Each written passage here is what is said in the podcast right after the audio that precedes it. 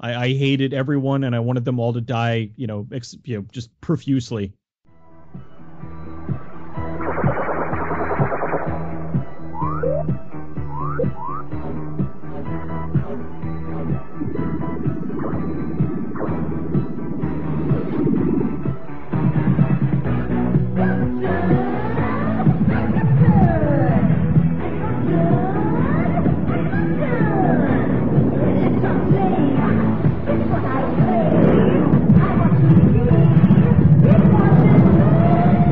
Radio Drome.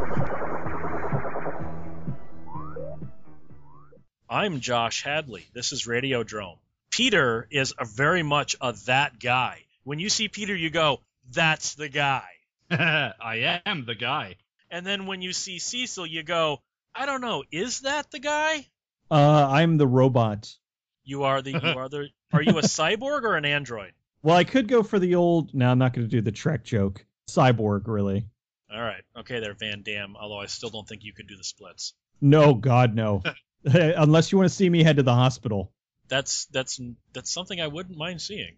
Oh, shut up. Hey, Cecil, Adam and Eve promo. If uh, if you like penis and you You can like vagina too. you can like vagina too. You can like all kinds of orifices and and uh, genitals. Go to adamandeve.com and uh, use the promo code DROME to get uh, some free DVDs. Six. Six free DVDs. Uh, mystery gift, a gift for him, a gift for her, banana underpants, uh, Free U.S. shipping. free US shipping, the promo code DROME at adamandeve.com. Now you see why you don't get you don't you see why you're not that much of that guy. No, I certainly am not. Now, when I brought up that guy, this is a phenomenon known in Hollywood as that guy syndrome, where you see these actors in everything big budget movies, low budget movies, syndicated TV shows, high budget t- network TV shows. To people like us, we know their names, we know their body of work.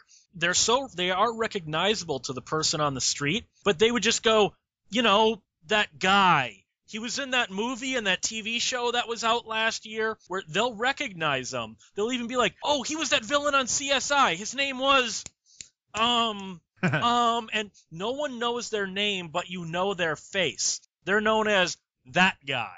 And these people usually don't get the respect I think that they deserve. So tonight we're going to give respect to some of that guys out there. Do you consider the whole that guy syndrome a problem with mainstream audiences that they'll know Tom Cruise, they'll know Mel Gibson, but they won't know Michael Ironside or Lance Henriksen's name? Or is it just we're more obsessive, or is it just that that these people are destined to their entire career really being second banana because that's what they are. Usually they're supporting players or they're the villain in probably 90% of the cases. I think when it comes to the recognizable actors, the leading men like the the Tom Cruises and whatnot, it's it's easy to actually remember their names because when you got the that guys, they are, as you said, usually just supporting characters like uh like Thomas, uh, I believe it's Rosales Jr. Uh, is the that one thug at the beginning of Cobra that's like shooting everybody, and you kind of just go, "Hey, I've seen him in a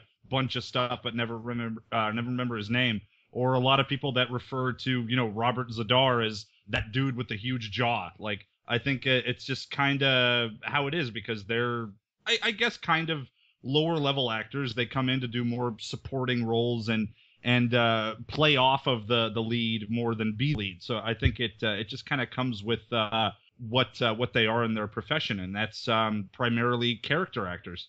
The general public they know the big stars because they're the ones that are constantly doing the uh the tours. They're doing the you know all the all the today shows and the news programs and they're the ones that you know when the when the movies get promoted you know it's Tom Cruise and you know it's all the big names that get promoted out there. You've got a lot of smaller uh I shouldn't well not even necessarily smaller because a lot of them are the ones that are consistently working where you've had actors that you know they had huge spikes and then they would drop down and they're doing you know crap nothing and then they kind of come back. Like Travolta you know Travolta was like huge for a while and then he was doing nothing but the Look Who's Talking sequels, and then he got brought back with Pulp Fiction, and now he's kind of been able to stay consistent for a while. He's had a few dips, but he's still like a name. Whereas you've had actors that have always consistently worked. You've had guys that it's like they may not be huge stars,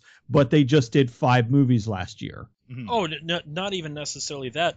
Eric Roberts doesn't take a break. He literally, when he finishes a movie, he might have a week off and then mm-hmm. he's on the next movie or his next TV show appearance. People like Eric Roberts literally work all year around. That's all they do is work in movies and TV. They don't take a three month vacation like Tom Cruise. Well, um, you know, I did Mission Impossible. Now I'm going to take a break for, you know, a quarter of a year till my next project. People like Lance Henriksen and Eric Roberts always have some place they're going and something that they're in, you know? And then usually what ends up happening, at least in my opinion, sometimes that guy ends up stealing the movie from what's supposed to be the star. Like Lance Henriksen. Stone Cold was supposed to be a Brian Bosworth vehicle. Lance Henriksen is the most memorable character and the most memorable actor in that movie. Again with Lance Henriksen. Hard Target is a completely forgettable John Woo, Jean Claude Van Damme movie, except Lance Henriksen as the most insane, over the top Van Damme villain ever. Easily one of my favorite Van Damme films, and that may or may not have to do with uh, Lance Henriksen's excellent performance because he is. He's awesome in that movie. Michael Ironside. I know Karate Kid, the next Karate Kid was supposed to be Hilary Swank's movie. All I remember is Michael Ironside as an insane gym teacher. You know, he stole that movie. He steals almost every movie, though. He certainly does, Ham Tyler. What happens is that guy, they usually start off starring in lower budget materials, what would be drive in materials in the 70s or direct to video stuff today and then they slowly move up the ladder to being that guy, the sidekick or whatnot. Like to go back to Van Damme, Replicant. Really, Replicant is Michael Rooker's movie, but because mm. Van Damme is both the the sidekick and the villain, it makes sense if you see the movie. Mm-hmm. He's he overshadows Michael Rooker. Michael Rooker owns that movie, but yet it's thought of as a Van Damme film, which is I think unfortunate. More recent one, right? Is uh, 2001 maybe. Oh wow. Yeah, he played a. Ah, wow, it's that old. That. Uh, he played a clone. Yeah, he uh, Van Damme was a serial killer, and then so Michael Rooker was the cop hunting him. They cloned him and had his clone without the serial killer tendencies hunting the Van Damme serial killer. But really, I think that's a Michael Rooker movie that happens to have a lot of Van Damme in it, if that makes any sense. Yeah, but I mean, but again, uh, even though he's not the big star that he was, I mean, more people know Michael Rooker now. So if they were to like from Walking Dead, Walking. Dead. So if they were to release the movie, they probably would do like what they do with a lot of uh, movies, where someone who's in the movie has become more popular. In 2001, people still knew, you know, were still big on Jean Claude Van Damme. Now they're bigger on Michael Rooker, so they would probably put him front and center and then put Jean Claude Van Damme like a little to the back. Some of the ones on my list, like I think Sid Haig is one of the ultimate that guys. He's always intense. He's always awesome. People know his face, especially from Devil's Rejects and whatnot, and they tend to forget just how much mainstream stuff he did. Sid Haig, I bet you guys don't remember, he was on the 60s Batman show. He was on Star Trek. don't remember that. He was on he was on The Man from Uncle. He was on the A Team. He was on he was a regular on Gunsmoke and Mission Impossible. He starred in over a hundred episodes of the of the of the soap opera Mary Hartman, Mary Hartman. He, he was in the original Charlie's Angels. He was the villain in Jason of Star Command. Yet most people are going to know him as wait, that's that guy from those Rob Zombie movies, right? Is that really how a that guy should be remembered? That it's weird how in Sid Haig's case, it's his mainstream work people forget. It's really good that now people uh, are starting to recognize him more and more, even if it is through Rob Zombie movies and stuff. At least people know him. I mean, people like us remember guys like Sid Haig doing, uh, you know, Corman films and his TV work and stuff like that. But now I'm glad that that's it's expanded to where now there are other people who who recognize him, and he should be recognized because he's a damn good actor. Uh, I think that probably uh, it's better to be known as that guy than to not be known at all. Because yeah. think about it. I mean, how many actors uh, have come along where they're just there and gone? But then you have somebody like Sid Haig or uh, Michael Ironside or whatnot, who's done so much, but they never were like you know huge mainstream success. But it's like, oh, that guy, I love that guy.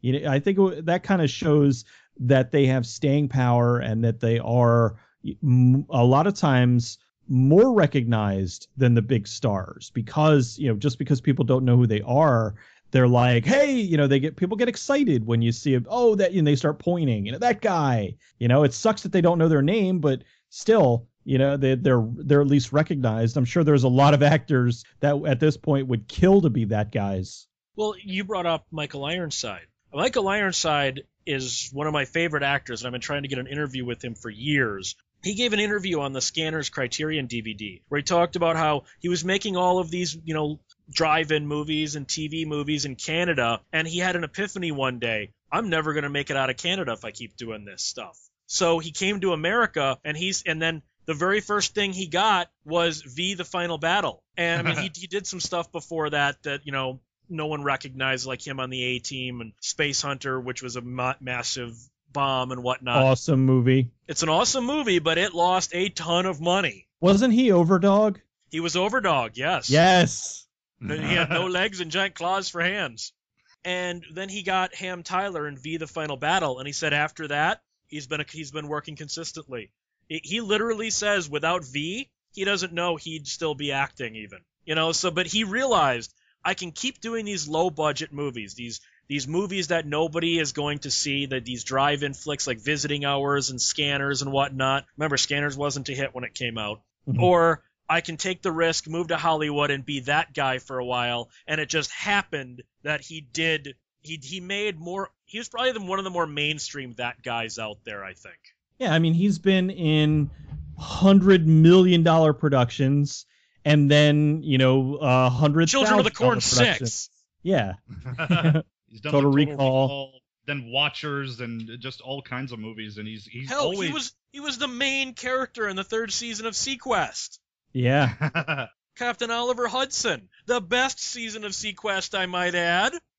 Re- replacing um, Roy Scheider. Roy Scheider, which I mean that's that's pretty big shoes to step into. Well, Michael Ironside has been one of my favorite actors since as far as I can even remember. Uh, I remember watching, you know, stuff like Watchers on TV and Total Recall and Starship Troopers and just all these movies when I was when I was coming up. And he, he's always immediately recognizable to me. And it's not only because of his intensity and his unique look, but he always seems to lose some some of his limbs, either his arms or his legs. Like I kind of know him as that guy that's probably going to get his arms ripped off later.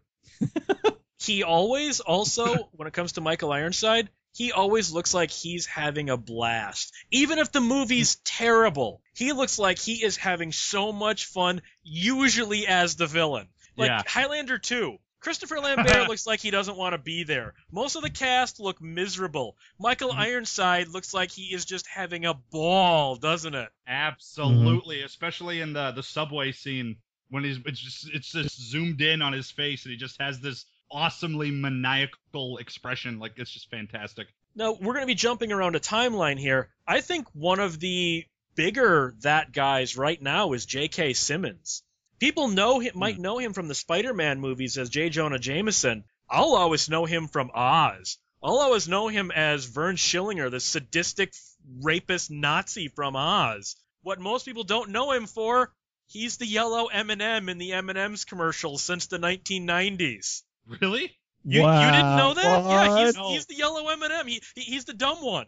That's insane. Well, that, that Wow. shows uh shows his ability as an actor to be able to disguise his- that well.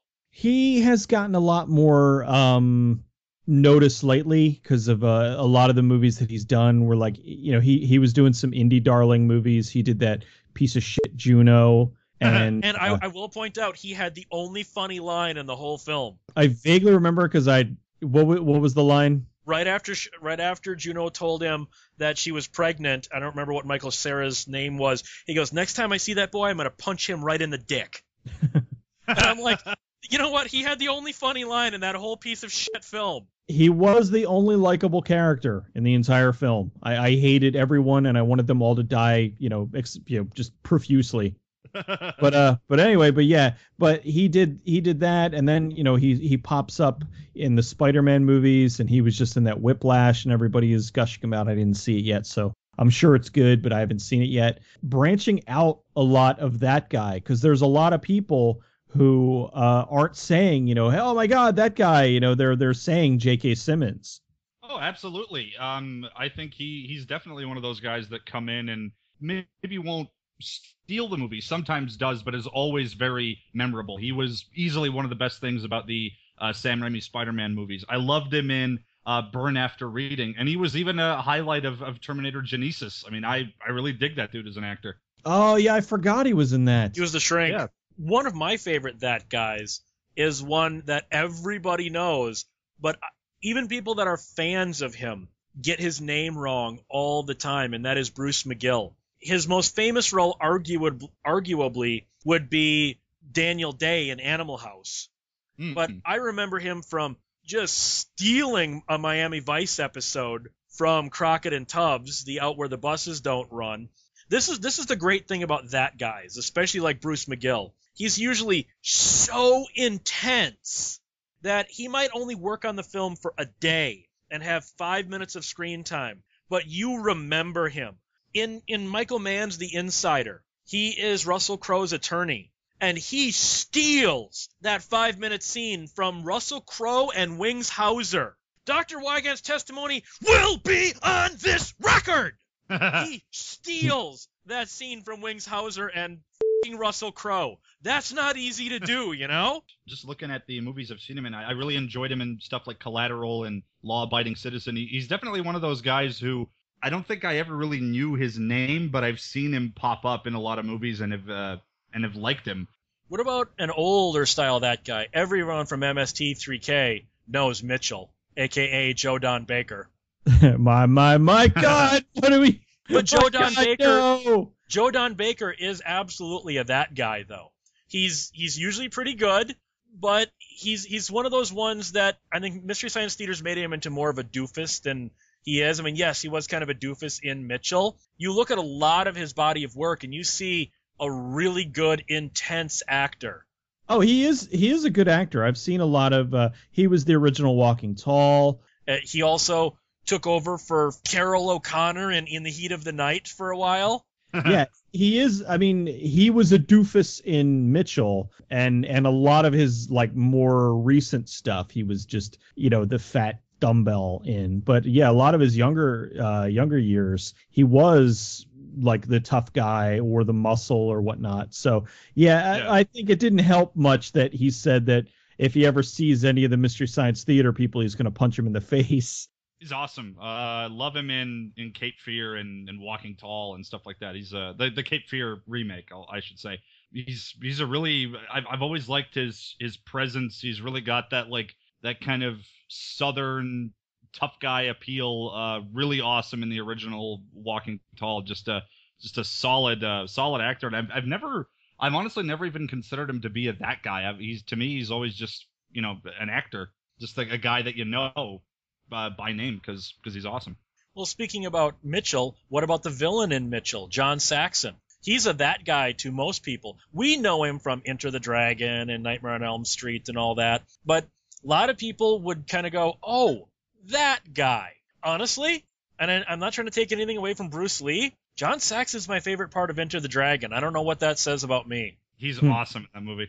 John Saxon is fantastic and easily one of my favorite like dudes that show up in uh, you know Z to B grade movies. Uh, he's in one of my I would consider it to be my favorite um, rip-off exploitation movie, Hands of Steel. He goes around uh, trying to hunt down Daniel Greene with a giant fucking laser gun that's bigger than him. It's like the the cannibal movie that, that's taking place in, in New York or whatever. Like the, the guy has just been in so many. Hmm? takes place in Georgia. Ah, well, I haven't seen it in a while, but yeah, the, the, the like urban cannibal film, and they're just awesome in that, and he's just in so many. He's in those movies that that to me like define exactly what I enjoy watching. Like he's he's easily one of my favorites. He's charismatic as hell. If you've Mhm. ever seen the A Team episode, The Children of Jamestown, where he basically playing Jim Jones, he oozes charisma. He steals that Oh, whole man. episode from the A Team cast.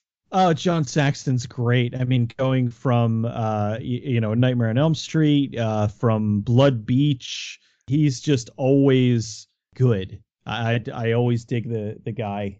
I, I think the first time I ever saw him was he was a bounty hunter on Kung Fu that was going after the bounty on David Carradine's head in the 70s, and I, rem- I remember him from that.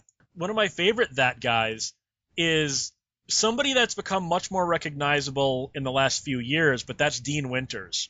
Ryan O'Reilly from Oz, he's also the reason he's gotten more mainstream play is he was Dennis Duffy on 30 Rock, which really he stole every episode he was in because he was so nuts. I hate to say it, Mm. more people know him as Mayhem from the insurance commercials than they do anything else, which kind of pisses me Oh. off. Those are great commercials, though. He's, They he's are great hilarious. commercials, but it's sad that he's been in like hundreds of different movies and TV shows, and they know him from the insurance commercials. Well, he was just in uh, he was just in John Wick. Yeah, he was the second in command under the bad guy, and he was great in And he's that. damn He was great awesome, in that. Yeah. Oh, Dean Winters is great. It's it's funny that uh, I, I guess uh, for for him, it's probably worth it to to do the uh, to to do the the mayhem commercials. They're paying him good, and I'm I mean, sure it's knows? a lot of good money. Yeah, I mean, and it's very possible that that may have been part of what got him the job on John Wick. You know, so hey, man, work is work. I, rem- I remember I remember him as Lena Headey's boyfriend in Terminator, the TV series. Oh Yeah. yeah. He was David Caruso's brother on CSI Miami. Yeah, because those two are even remotely similar looking, right? yeah, right. Like, all right, I don't know how you guys got that one, but fine, whatever. I just want people to know about the guy. It, it's like with, uh, like I had said about the that guys in general. If people know about them, that's awesome. But I do think he deserves a, a lot more credit as as an actor and not just a guy that was in a string of funny commercials. Because the guy is painfully underrated. He's he's fucking awesome and he's got a great unique look to him. Like to me, he's he's one of those dudes that uh, deserves to get more work and definitely deserves to be uh, more well known for what he's doing in the movies and on TV. Well, there, there's a certain that guy who only underground film fans knew him for the longest time, and then somehow, probably due to Quentin Tarantino, he he gained mainstream acceptance to the point where he's in Snickers commercials now, and that's Danny Trejo. Danny Trejo is always awesome, and he, you know he's in big budget stuff like Triple X, and then he's he's in just low budget crap that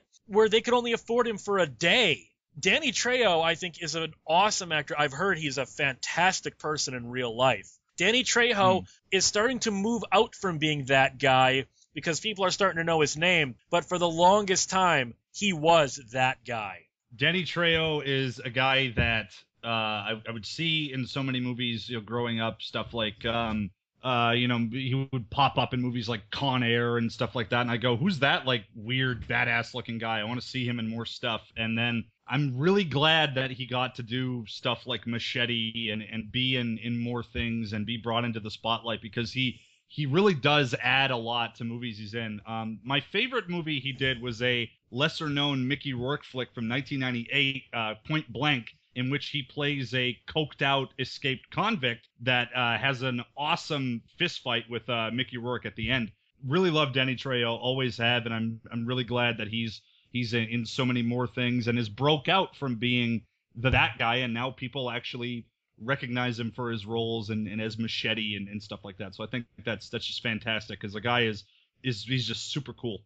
Oh, I love the guy. He uh, he's he always delivers, like whatever the role requires of him. I've seen ones where he plays badass assassins. Uh, I've seen ones where he's the angry father. I've seen ones where he's like the kind-hearted Latino guy. I mean, he he just he's so cool. Like the movie Machete was basically made for him.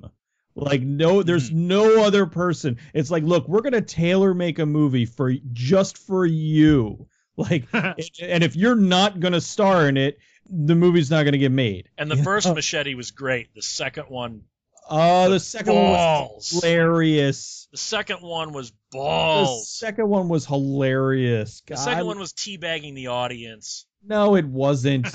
He's not the kind of guy that normally you would think of getting mainstream success, which is what makes it so much cooler. Is that here's this dude mm-hmm. who, you know, he's in his what 50s now, and he's all tattooed, and he's got the long hair, and he sticks out like a sore thumb. and he's in a su- Super Bowl Snickers commercial. yeah, he's exactly. so yeah, just great guy. one of my favorite that guys is one that is still unfortunately a that guy even with the body of work he's done and that is LQ Jones. Because LQ Jones he, he he started way back in the in the 50s he was in a lot of westerns. He was usually a heavy usually a bad guy and then he became one of Sam Peckinpah's stock players. He was in everything Peckinpah did after he was discovered. And his mm-hmm. arguably his most famous on-screen role is Joe Bob Briggs' uncle in Casino, the one that causes all of the problems for Robert De Niro. That's LQ Jones, who, by the way, Peter, you might be interested to know, is also the director of A Boy and His Dog. oh man, that's awesome. He directed The Devil's Bedroom and A Boy and His Dog and an Incredible Hulk episode. But I, I think LQ Jones is one of the best that guys out there. No, I know LQ Jones. I mean, I didn't know him as well, but with a name like that, and then with some of the um, movies that he's been in, especially due to the fact that uh, he he directed uh, Boy and His Dog. Of course, I knew that. Love him in uh, Casino and everything else I've seen him in. I did not know that he uh, that he directed A Boy and His Dog, but I mean I did just see that movie recently. So, but yeah, he's a he's an awesome dude. That's uh, definitely one of the one of the greats when it comes to that guy that uh, that'll show up in a movie that you'll recognize. He's a very cool dude. LQ Jones is indicative of what, what a lot of older that guys had as their early part of their career, and that's what I call guest starred in one episode of every TV show ever made. You Hmm. look at LQ Jones' list as well as Michael Ironside, John Saxon, and all that. They were in like you know one episode of Ironside. They were in a Kung Fu. They were in an Incredible Hulk. They were in a Charlie's Angels. In a One McCloud. In a Chips. In a Columbo. In a How the West Was Won. In a Runaways. In a Vegas. In an Enos. In a Walking Tall. In a Dukes of Hazzard. In a Fall Guy. You see where I'm going? Where they, they guest star in one episode of every goddamn show that there is. That doesn't happen as often anymore. But when you look at the older that guys, you start to notice that. I don't know Mhm. if that's good or bad that you're good enough to be in this one and be memorable in it, but we're not going to bring you back. Well, they, they probably just they probably just like that particular actor and they want to put them uh, in their show. Like I think that's that's just the case. You know, then you look at actors like like Robert Davi. We we talked about him a lot when we did the Maniac Cop retrospective. Robert Davi is one of those as well. He was an he was also a one episode of every TV show ever. He was in a Lou Grant, he was in an Incredible Hulk, in a Barnaby Jones, in a Trapper John, in a Dynasty, in a Saint Elsewhere, in a Hill Street Blues, and on and on. Robert Davi arguably arguably became famous as a Bond villain, which is kind of strange, isn't it? He's my he's my favorite Bond villain actually. I love the the, the Timothy Dalton ones. Robert Davi is just one of those guys, just fantastic, awesome, and the really really filled the shoes of uh, Bruce Campbell very well uh, for Maniac Cop two and three, and he he's to me one of the funniest parts of uh, Die Hard. With the the two FBI dudes, uh, there's him and like the younger black dude, and they're riding around in the helicopter, and he's just like just like fucking Saigon, right? I was in high school, dickhead. I guess we're gonna need new FBI guys. Yeah. Yes. and let's not forget, he farted himself to death in Traxx. Yes, he lit- he literally blew himself up with a fart in Traxx. That's true. And you know, he also has the best line in Showgirls. Must be weird not having anybody come on you. oh, I love the guy. He, to me, uh, I know he technically is a that guy, but I've known who he was for so long because I mean he's just had a wide variety of stuff of playing good guys, bad guys. Uh, you know, he's he's never some movies he's he's never been typecast, but he's just always brought his A game no matter what movie he's done. He's been in big movies, he's been in small movies.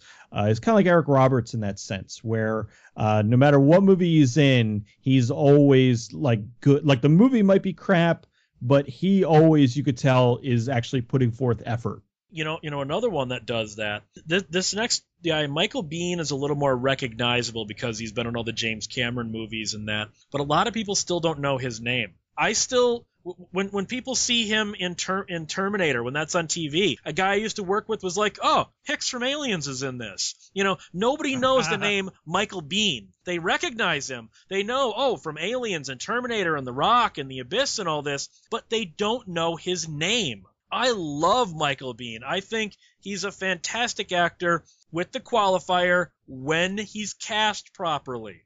I've seen him mm-hmm. cast. Remember that that Demi Moore Jurgen Prochnow movie, The Seventh Sign from the 90s. Michael Biehn is a brain surgeon in that. Don't buy it for a second. in the 1997 miniseries Asteroid, he's the head of FEMA. Don't buy it for a second. Michael Biehn is one of those guys that's so easy to miscast that it becomes laughable. And I don't mm. think that's necessarily Michael Biehn's fault. But to yeah. me, I can't take him seriously if he's not playing a cowboy, a rogue, a cop, an FBI agent, or a soldier. I don't know. He was pretty good in Time Bomb. Uh, but I guess what was he was he a was kind of what was he a soldier? soldier? He was he was like you know soldier was a soldier with amnesia. Yeah, but he was still a, he was still a badass soldier in Time Bomb. But yes. Michael Biehn is the first one you think of to play the head of FEMA or to play a brain surgeon. Yeah, not not really the first person I would pick. I mean, I, I love the guy. Uh, he there was a movie that came out a few years ago called Bereavement that he was excellent in. Yeah, I mean, I guess he's kind of unfortunately at the point where he is kind of taking the roles that are offered to him. You know, he does because he he doesn't quite have the calling card that he used to. Now he's going to be in the the next Alien movie, so I'm kind of hoping that'll bring his status back up because really all it takes is one hit to get you back on, you know, the that gravy train. Tarantino so, Tarantino proved that with Travolta. You know, Tarantino. Well, I mean, Tarantino did that with Travolta and Samuel L. Jackson because I mean, Travolta he revitalized his career, but not a lot of people had even knew who the hell Samuel L. Jackson was until Pulp Fiction, and now you know he's a, a household name. So yeah, all it takes is that right role to get you back in the mainstream, and next thing you know, you're going. Easily one of my favorite actors. I at least everything that I've seen him in, I I loved him in, and uh, I think the the example I'll make since you know it's easy to talk about Terminator, it's easy to talk about Aliens. One of my all-time favorite Michael Biehn roles is Johnny Ringo in Tombstone. Like that is just he's so badass as like you know as as like the the cowboy and and just the the exchanges he has with with other heavyweights like like, like Kurt Russell and, and Van, Val Kilmer at the time and Sam Elliott just the way he delivers his his lines like I want your blood and I want your souls and I want them right now. He's just awesome in that movie. He's just hmm. playing that and and as you said soldiers and cops like he was born to play that because he really has that genuine badass appeal about him. I've, I've always loved Michael Biehn. To me, he was never that guy. I've known him by name uh, since I saw him in, in Terminator for the first time. That that dude is just just awesome. Well, one that that that I recognize.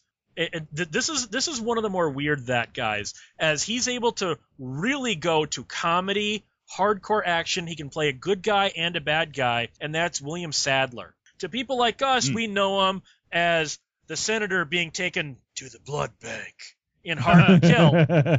Star Trek fans would know him as Sloan from Section 31. He's also been on mm. like Roswell and the new Hawaii Five O has thrust him into the spotlight again with that show inexplicably being a hit for some reason.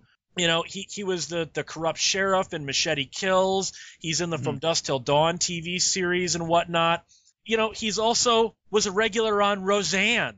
He was on Married with Children. He's one of those, yeah. you know, arguably his most famous role would be under such makeup no one rec- would recognize him as the Grim Reaper in Bill and Ted's Bogus Journey, who I think stole that movie from Bill and Ted. He did. He's Everybody so loves the good. Grim Reaper. But but you say William Sadler, they go, who? Remember him on old Roseanne episodes as one of Dan's buddies. I, I loved him in uh, Die Hard 2. I really loved him in the, as the villain in that movie. I think he makes for just an epic villain, and he can also play a great uh, great bad guy as well, or a great good guy as well. Um, I think uh, a great underrated role of his is in uh, in Demon Knight. I really like him in that one. Just a very very cool dude. Very unique features. Like there's not really anybody that uh, that looks like him or is like him. Like uh, he's just fantastic. He's got such great comedic timing as well as like an intense presence. He really can play you know, quirky guys, funny guys, goofy guys, bad guys, good guys, you know, badasses and cowardly villains. The guy is just such a amazingly wide range as as an actor. I've always really liked him a lot. Where do you know William Sadler from most? I know you're a Star Trek fan. You know Sloan, don't you? From, oh, from yeah. Deep Space Nine. But uh, for me, I always go back to his character in Disturbing Behavior, where he's he's the uh, the janitor. He's not all together there in the head you know? So that was kind of the the thing. He was so good in that and uh and it's you know such a overlooked uh a movie. But I mean, he that's just the one that I kind of go back to with with him. But I mean, that uh, Green Mile, uh, yeah, like like Peter said, man, just him and Demon Knight, just uh, Bordello of Blood. Well, he was Oh no, he was in in Bordello of Blood. He was the mummy, oh, wasn't? Oh, yeah, yeah, that's right. That's right. He was the mummy in the Bordello of Blood framing sequence. Yeah, that's yeah, right. Uh, in both movies, and also he was in, I believe, uh, episode one of uh, Tales from the Crypt as the dude that the, the executioner. Yeah. Well, another William would be William Fichtner. Now he's been in so much stuff. People know his face, but your average guy off the street doesn't know the name William Fichtner. There is one movie that sums up how goddamn awesome Fichtner is. And Teenage that is Drive Turtles. Drive Angry. he steals. He steals like a bandit in the night. That movie from Nicolas Cage. Fichtner ste- Fichtner is the main character of Drive Angry as far as I'm concerned. I know it's a Nicolas Cage movie, but to me it's a William Fichtner movie. Well, Fichtner, uh, with, he was in a movie called Go. He wasn't cop that was trying to was the- sell uh, products yes to yeah, Jay he- Mohr and Scott Wolf. Yeah. because they thought like they were gonna get busted and they had to go to like have dinner well, then there with was them. this whole gay vibe for a while too. Exactly. They're like, are we gonna get raped? Because it was it was uh, Jay Mohr and uh, and the- Scott and Wolf. Scott Wolf. And they so they went and they had dinner with him and it was like, wait, you I think they were like Amway salesmen or something. yeah. but he was great. I mean, he wasn't uh, he wasn't in the movie very much, but he was in you know that that really memorable part. He was Uh, D'Onofrio's psychotic partner in Strange Days. he was in the he well the show was kind of good but he was amazing uh he was in the tv show version of invasion which was invasion of the body snatchers uh, yes, that that that show was terrible, but he was very good in it. i i wouldn't say it was terrible like uh, but It took too def- long. Okay, the problem was it took too long. I watched the whole one season because I worked at an ABC station at the time, so we got him early. It took 22 episodes to tell a story that should have only taken 11. The show was so padded. I kept going, do something. I I don't know. I kind of dug it. I liked seeing like he, him and the wife how like they played this very manipulative characters and but he he, was, one of the definitely first ones taken over, if I remember. yeah he was one of the first ones that got taken because I believe it was I haven't seen it in years but I think it was like the sheriff or something. Yeah, Sheriff And- Tom Underlay. Ah, yeah. So yeah, he was the sheriff. He did such a good job. He was clearly acting on a level very high above everyone else. Yeah, he, he was he was acting on a level like like this was something to be taken seriously, not a really really bad alien invasion lost knockoff. I still don't think it was bad. I liked it. I was actually kind of sad that uh, it didn't get to continue because they, of course, ended it on a goddamn cliffhanger. I was actually gonna, gonna talk about Drive Angry. He's amazing as the accountant in in that film, and he is one of those actors where uh, he deserves to get bigger roles and be in bigger films. Like he's his like small part in uh, the Dark Knight as the the bank manager. Even there, like he's incredibly impressive. Uh, just his presence and everything. And he's only in the movie for like maybe five minutes. He's He's um, the only just- watchable thing about Lone Ranger. No, I'm serious. He's a great villain, but that movie's terrible. Oh God, yeah, it was horrendous. But yeah, I, I agree. Like he he he'll he'll brighten a movie up whether it's it's already good and he'll make it better just by being in it. Like like Drive Angry would have still been a great movie. It's pretty much the the Ghost Rider film we should have got, but having Fichtner in there as the as the villain just elevates it all that much more and the way him and Nicolas Cage play off each other is just it's perfect. It's just it really is uh it's magic in motion to to watch that movie happen and it's so so um disappointing that it's uh it's it's an underrated film and not many people know about it because it's one of the best like ultra violent uh, action movies to, to come out in a long time. Another that guy is somebody whose name most people can't pronounce, and he's associated with William Fichtner as he was on Prison Break with them. Well, not on him; they were in different seasons, but they were on Prison Break together, and that's Peter Stormare. One of the most over the top, one of the most ridiculously over the top, fun actors I have ever seen. And yet, he's most well known as stereotypical German guy in those those Volkswagen commercials. You know, but people don't remember That him guy- from The Big Lebowski or Armageddon or Prison Break or anything like that. He is so ridiculously over the top. I love Peter Stormare. Peter Stormare needs more work. Well, I, I don't know if he needs because he's like pretty consistently in in movies, even if it's just his bit parts. The way his line delivery is is hilarious and and over the top. The way he delivers stuff, uh, his character in Fargo, his character in Big Lebowski, Armageddon, just the way he's introduced, it's just him on the, the camera in the space station. This is the Russian space station. He's he's great. He's got so much so much charisma and I, I think truly defines uh, character actor. Well, I think you know more people probably know him from Fargo at this point. I mean, for movies. I mean, obviously they know the Volkswagen commercials. People remember him from Fargo, Armageddon, or possibly Minority Report. He's got the single best scene in the 2005 Constantine movie as Satan. Mm. He, Oh yeah. he is just on a different level in Constantine, isn't he? Oh, he's another one who's great. I uh I you know, I was going to say Fargo, but you brought it up. Yeah, he was just just a force to be reckoned with in Fargo. And then uh, he did have the little bit part in Armageddon, which is where a lot of people know him from. He was good in a very overlooked movie called Dylan Dog. Yeah, yeah, just in uh, as Satan in, in Constantine.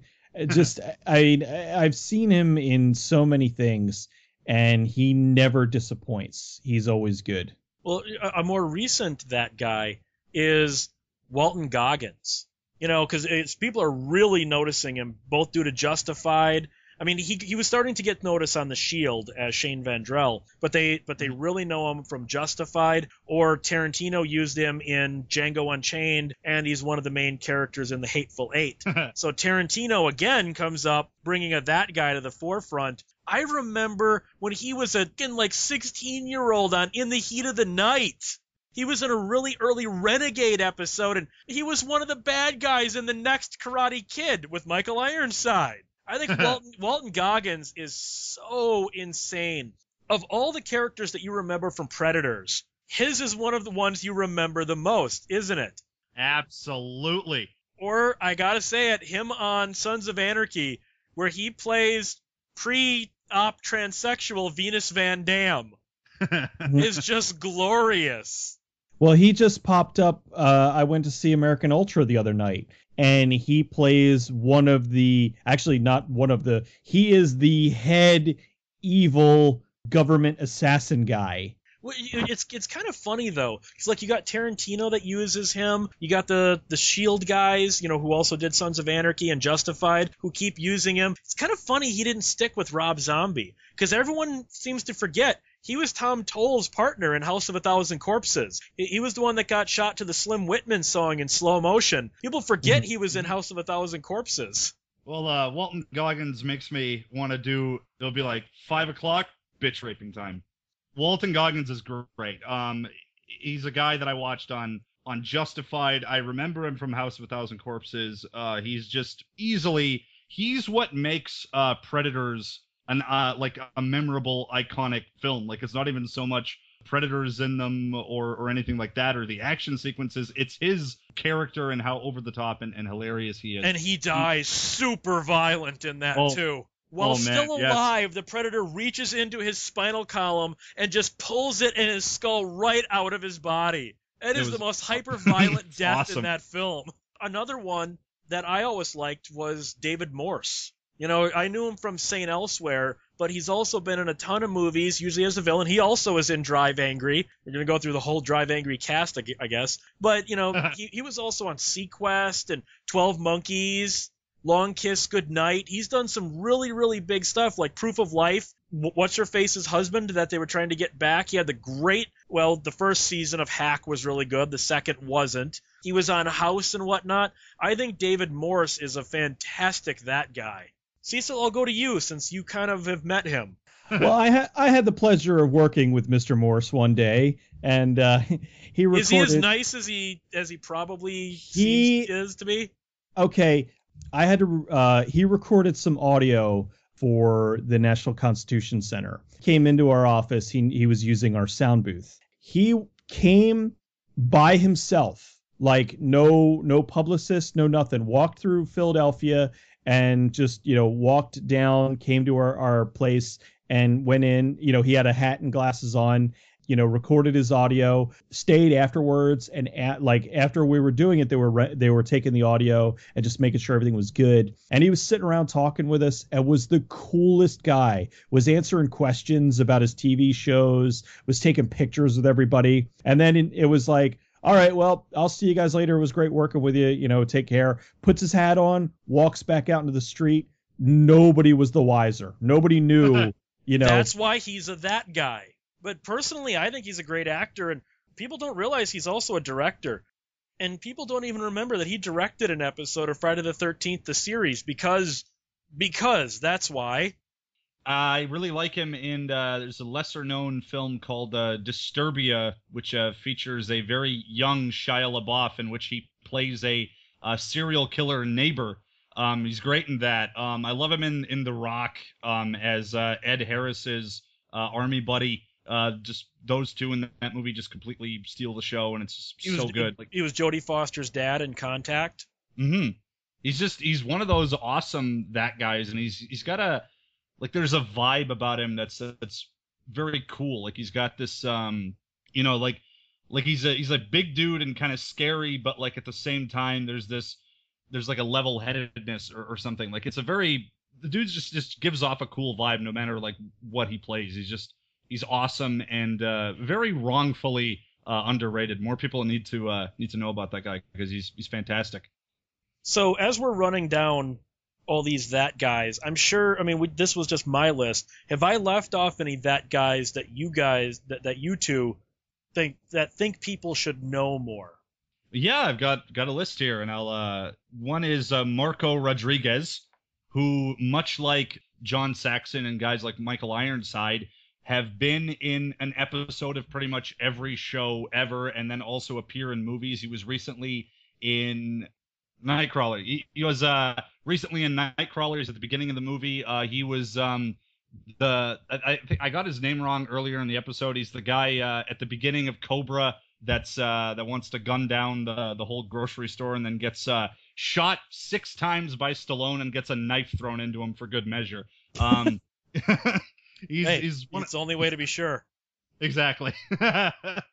he's just one of those guys that you you immediately recognize, and I I really like him. Like I've seen him pop up uh, randomly in shows like like Seinfeld, and I'm sure he's he's done a lot of like you know the CSI cop related type shows, and he's in a lot of he's one of those like who's who of uh, random dudes to pop up in action movies. Uh, same with the dude's name is uh, Thomas. I, I'll probably pronounce this wrong.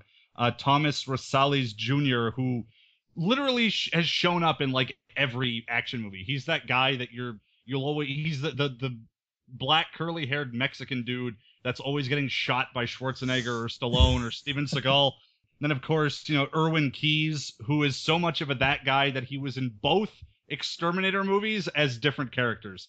So the, these I, I love all these uh the, the random dudes that just like will will show up that you'll recognize in in action movies or or horror movies. And Michael Jai White is one of my favorites because I, I truly believe that he deserves to be a much bigger actor.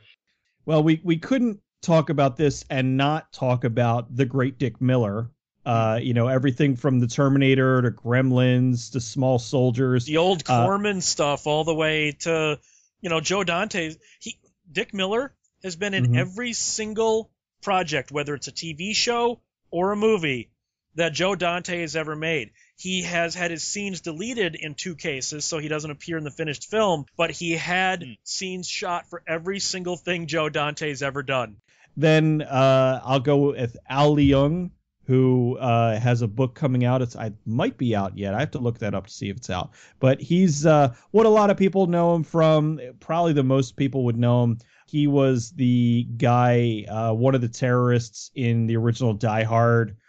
Uh, Lethal Weapon. He was in Bill and Ted's Excellent Adventure. He was in Scorpion King and just a bajillion other things. He was in 24.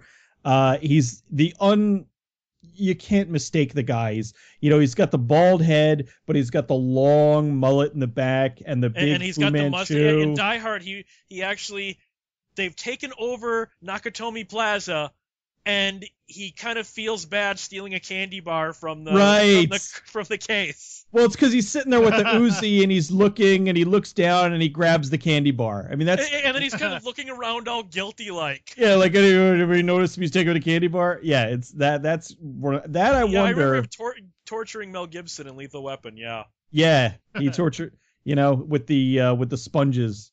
Yeah. and uh, and then uh, I'm gonna go with uh, Charles S. Dutton, who uh, was from Alien Three. Charles uh, Dutton, I don't know if I'd call him a that guy. He's in some pretty mainstream stuff. I mean, Christ, he's won like what four Emmys?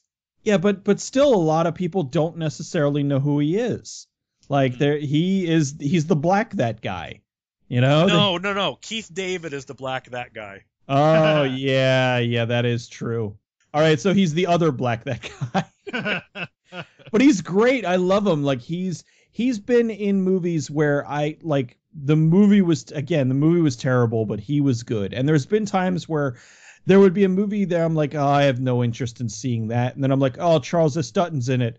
All right, I'll watch it. You know, Do you think that the whole that guy phenomenon in the age of the internet, I mean, like when people like LQ Jones were coming up, people might recognize an actor, but they're not going to learn their name. Do you think the internet has changed the whole that guy phenomenon at all, or do you think do you think that the do you think there really is a difference between like when LQ Jones was that guy versus when Dean Winters was that guy?